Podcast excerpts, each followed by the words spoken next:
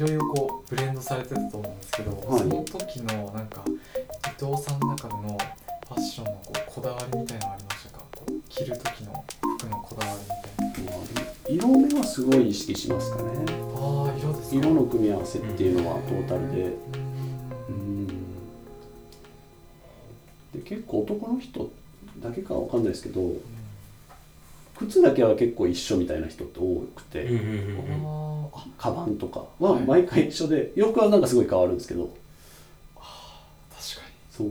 どっちかっていうと靴も一緒ぐらいこうの頻度で買いたいというか、にうん。あー。うん洋服と一緒ぐらいのこうバリエーションで。そこまででこうこうフルコーディネートしたいっていうのが結構あったですね。へ伊藤さんはめちゃくちゃこう靴を持ってるって話を。ー そうなんですか？僕はあるんですけど。そうだね。履いてない靴が怒られますねこれ。今の時代ね。そうなんですか？わかんないけど。そう。家のほ靴のなんだか靴箱だけでは収まらない感じですか？まあ実家の今2部屋ぐらい占領してるマジですか？すごいですね。でこの間ちょっと、まあ、整理というか、はい。まあ、ちょっと場所を動かそうと思ってやったらもうやっぱり加水分解あ粉々になっててはい昔のやつは。そうですねちょっとショックでしたけどもさすがにそれは捨てましたけどね。その高校生の時に買った僕は基本ずっと物持ちがいいんではい。高校生の時に買った服とかもうほとんど置いてるんですよ。あるんですか？そうなんですね。へじゃあ今も着たりしますか？着ることはほとんどないんですけど。あ でも資料として。ーあーその時代の。そうそうあ資料てられないですよそれはもう。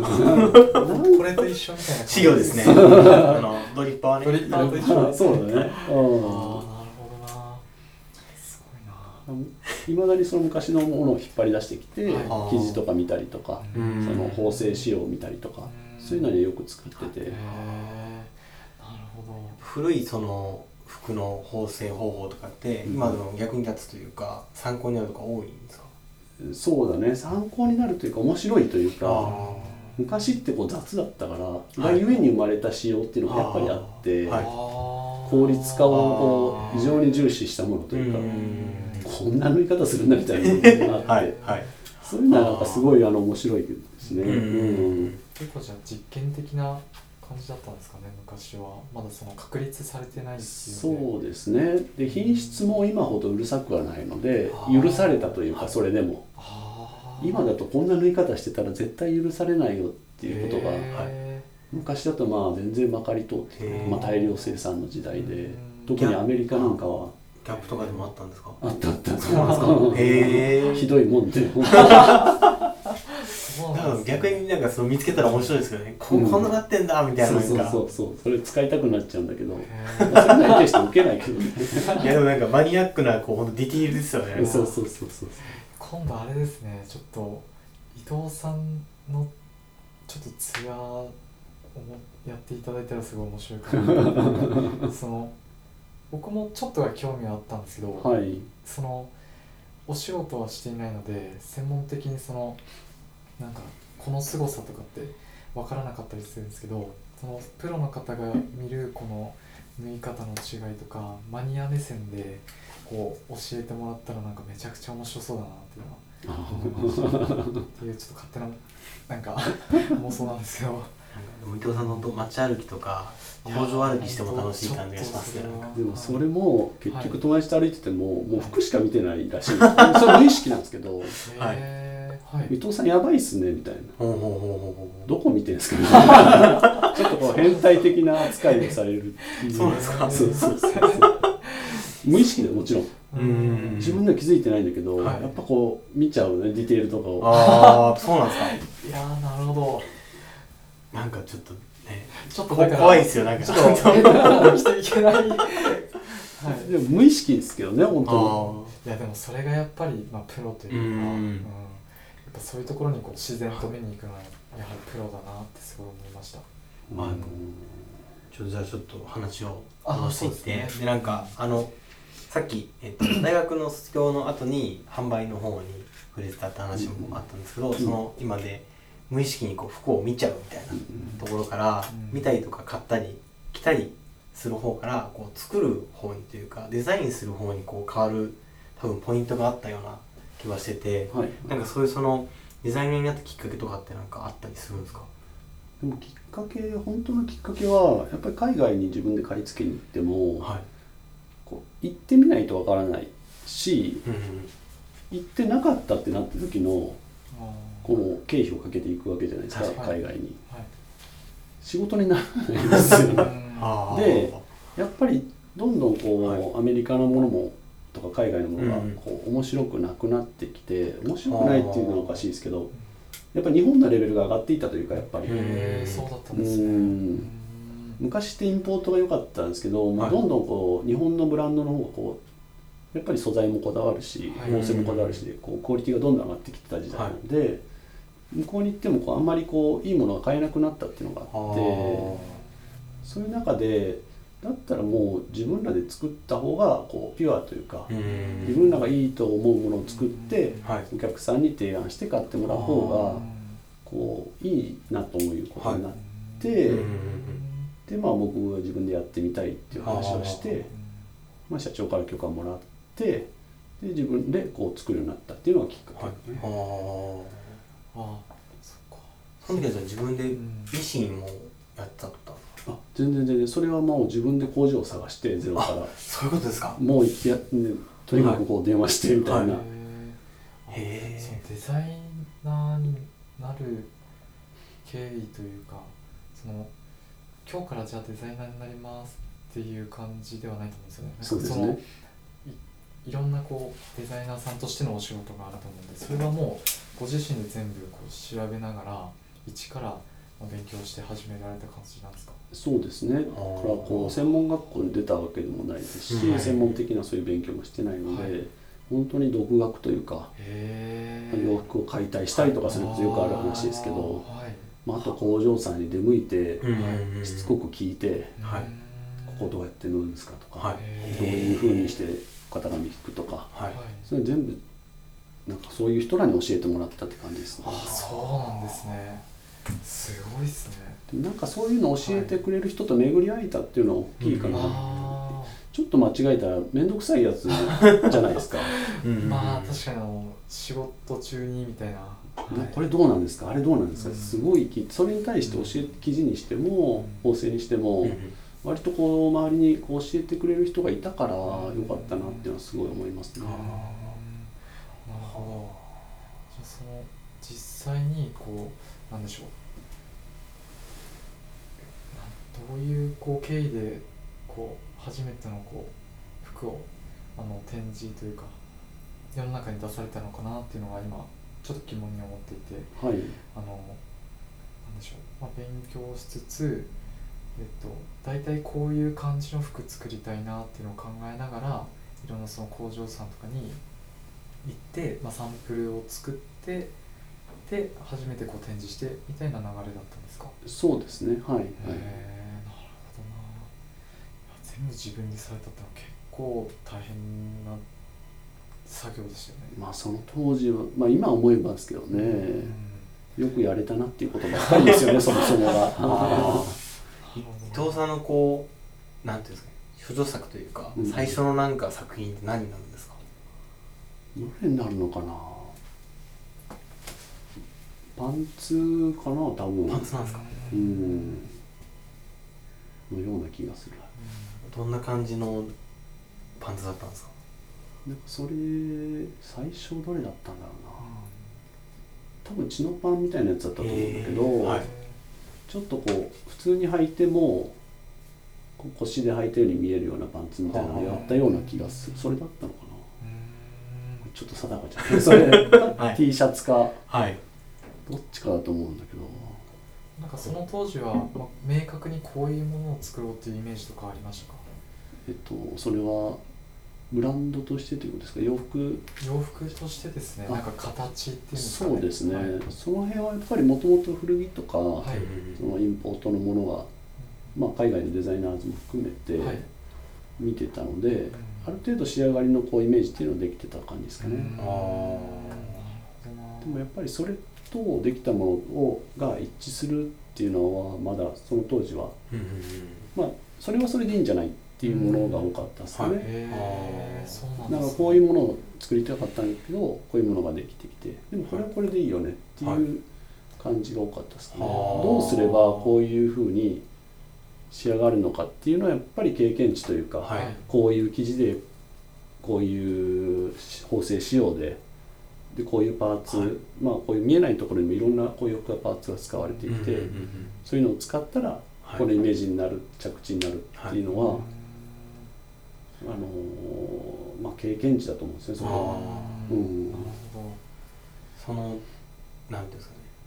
それこそ前回のうん。そのゲストの原田君とかは、うんその海外のまあコレクションを見て、うん。その服をなんかまあ着てどそのなんかコレクションで自分が歩歩くみたいな。うんのでこうなんかやってみたいみたいな思った時もあるみたいな話があったりもしたんですけど、うんうん。動産的にその海外のコレクションとかまあそのなんていうんですかねまあ外から来たそのアメリカとかのブランドのものとか見て、なんかそれを見て自分もなんかそういうのをその作りたいみたいな方にこう考えが動くんですかね。なんかもしくはそういうのを参考まあエッセンスを使って自分のものづくりに消化させようみたいな感じになるんですか、そうだね。どちらかというとそのディテールから入ることが多いので、へー。こういうディテールいいよねみたいなのはあ確かにあるかな、うん、インスピレーションとしては。ーほとか結構その逆転の発想みたいなのも好きで、うはい。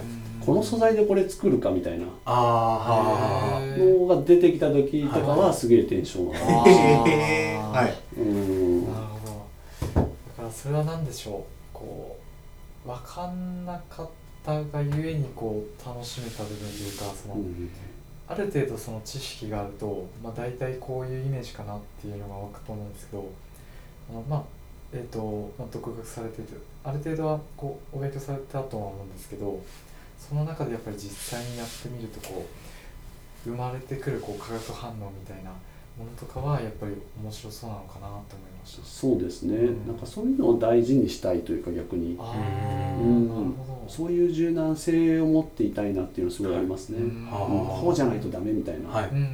のってちょっと違うかなと僕の場合は思っていて、うん。今でもこうえっ、と最初にこういろんな工場に行かれたと思うんですけどはい。そういった工場の方とお付き合いは今でもあるんですか？そうですね。もう本当に密に、はい、やらせてもらってますね、なるほど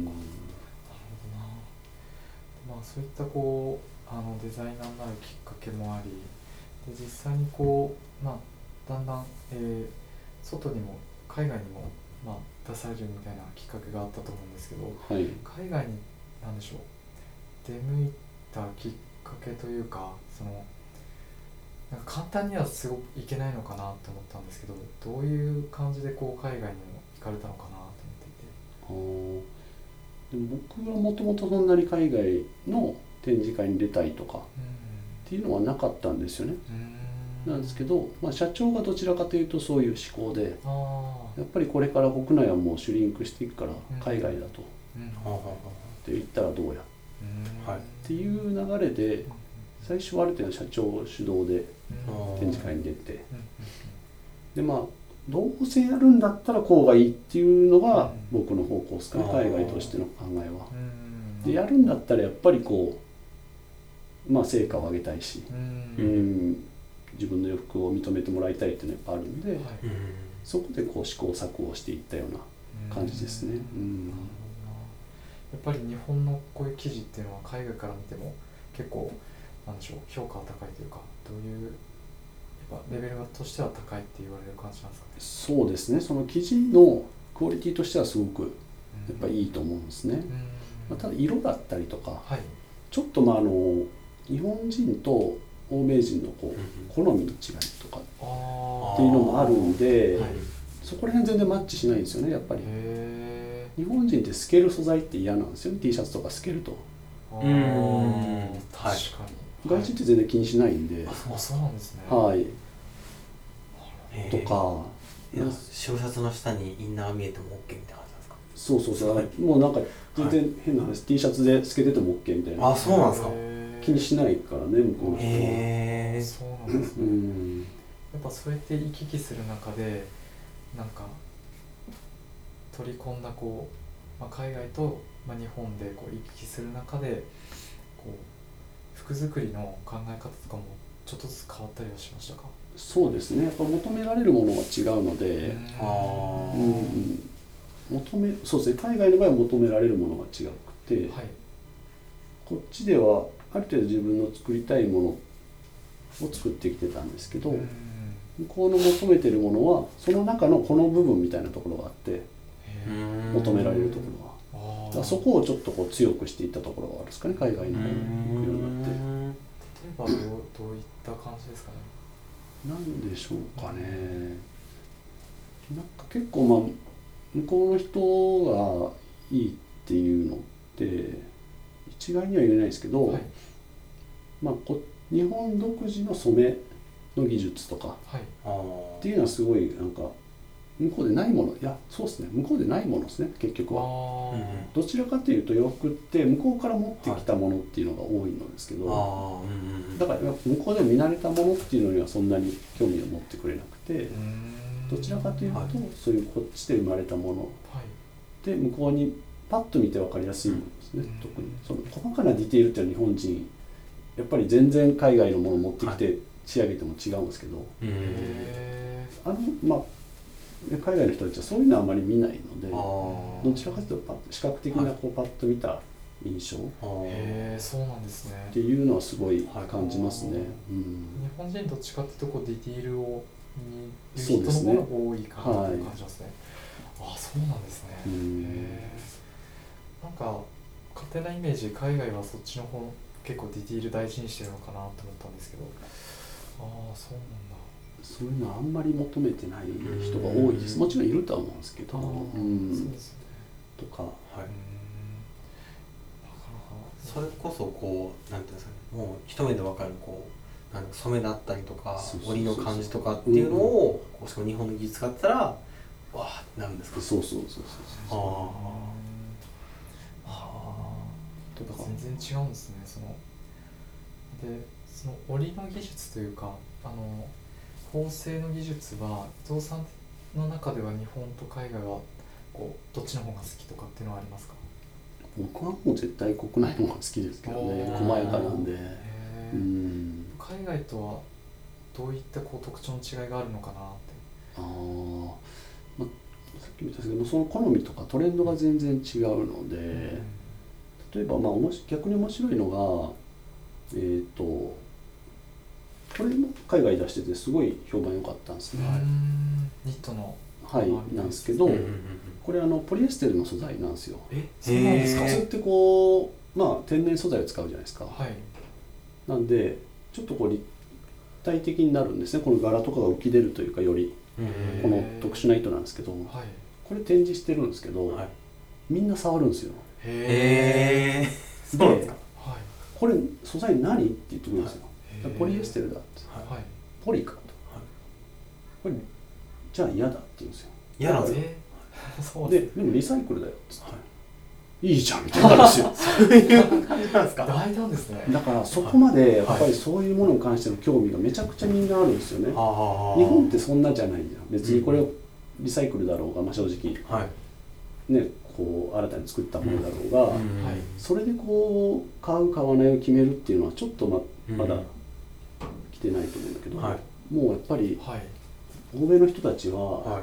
そこにすごいこう意識が高いというか。はトレンなんていうんですかね。あれ世の中のトレンドというか。そうですね、トレンドなのかまあそういうなんでしょうムードなのか、あうん。うん。選挙でも一番こう国民が関しこうなんていう関心があることってそのそこをどうしていくかみたいな。はあ環境とか。そうそうそう、はい。環境についてっていう政策がうん。こう自分に合うところを選ぶっていうのが今のそれこそ主流らしくて、はい。だからそれぞれがどういう政策を打ち出すかっていうのを、うん。そこになんか興味があるんですって。へえだからその政策っていうよりは、はい。うんそっちの方の政策を今後どうしていくかっていうのが大事みたいなのがあって。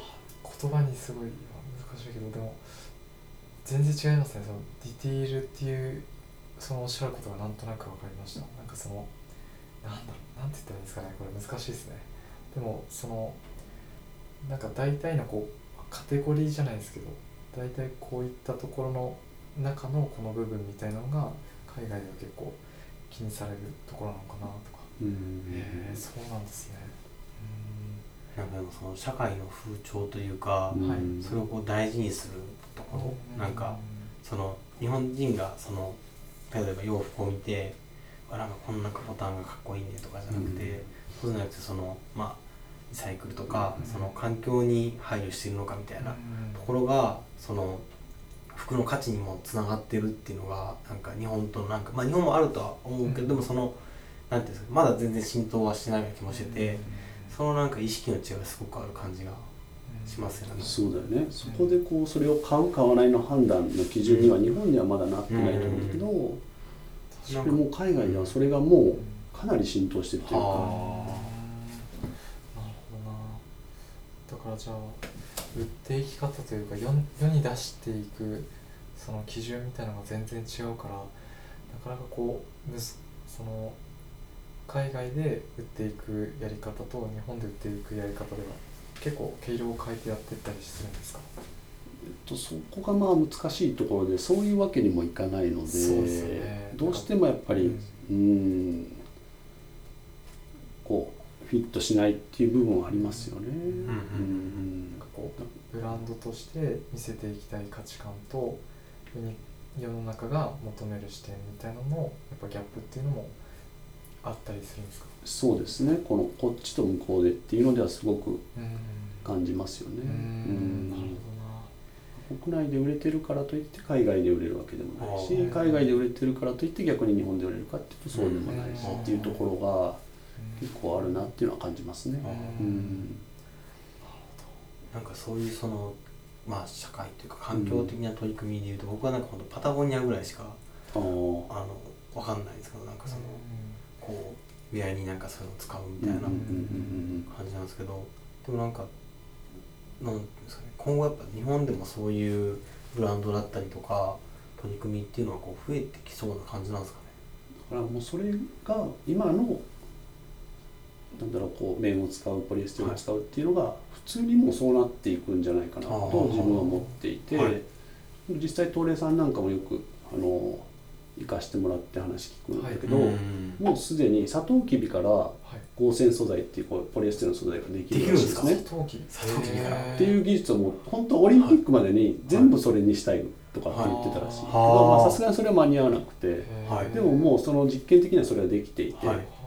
だから時間がまあコストが多分高いんだと思うんですね今はまだ、でもそれが普通になっていくんじゃないかなっていうのはすごい思いましたね、はだじゃあ変わってきてるんですね。そうですね。ううん。だからもうそれだからがもうスタンダードで別に、うん。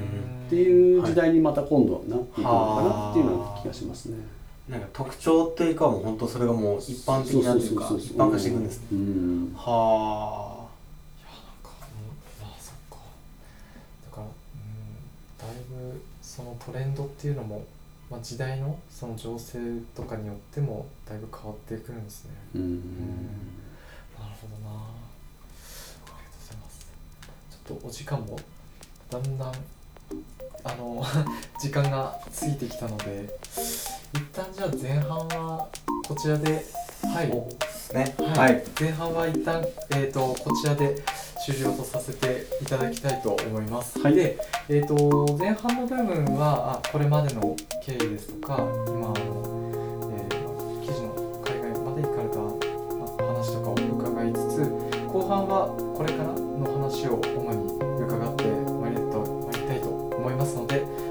さん後半もご視聴、えーよろしくお願いいたします。はい、ではまずは前半、えーありがとうございました。はいありがとうございました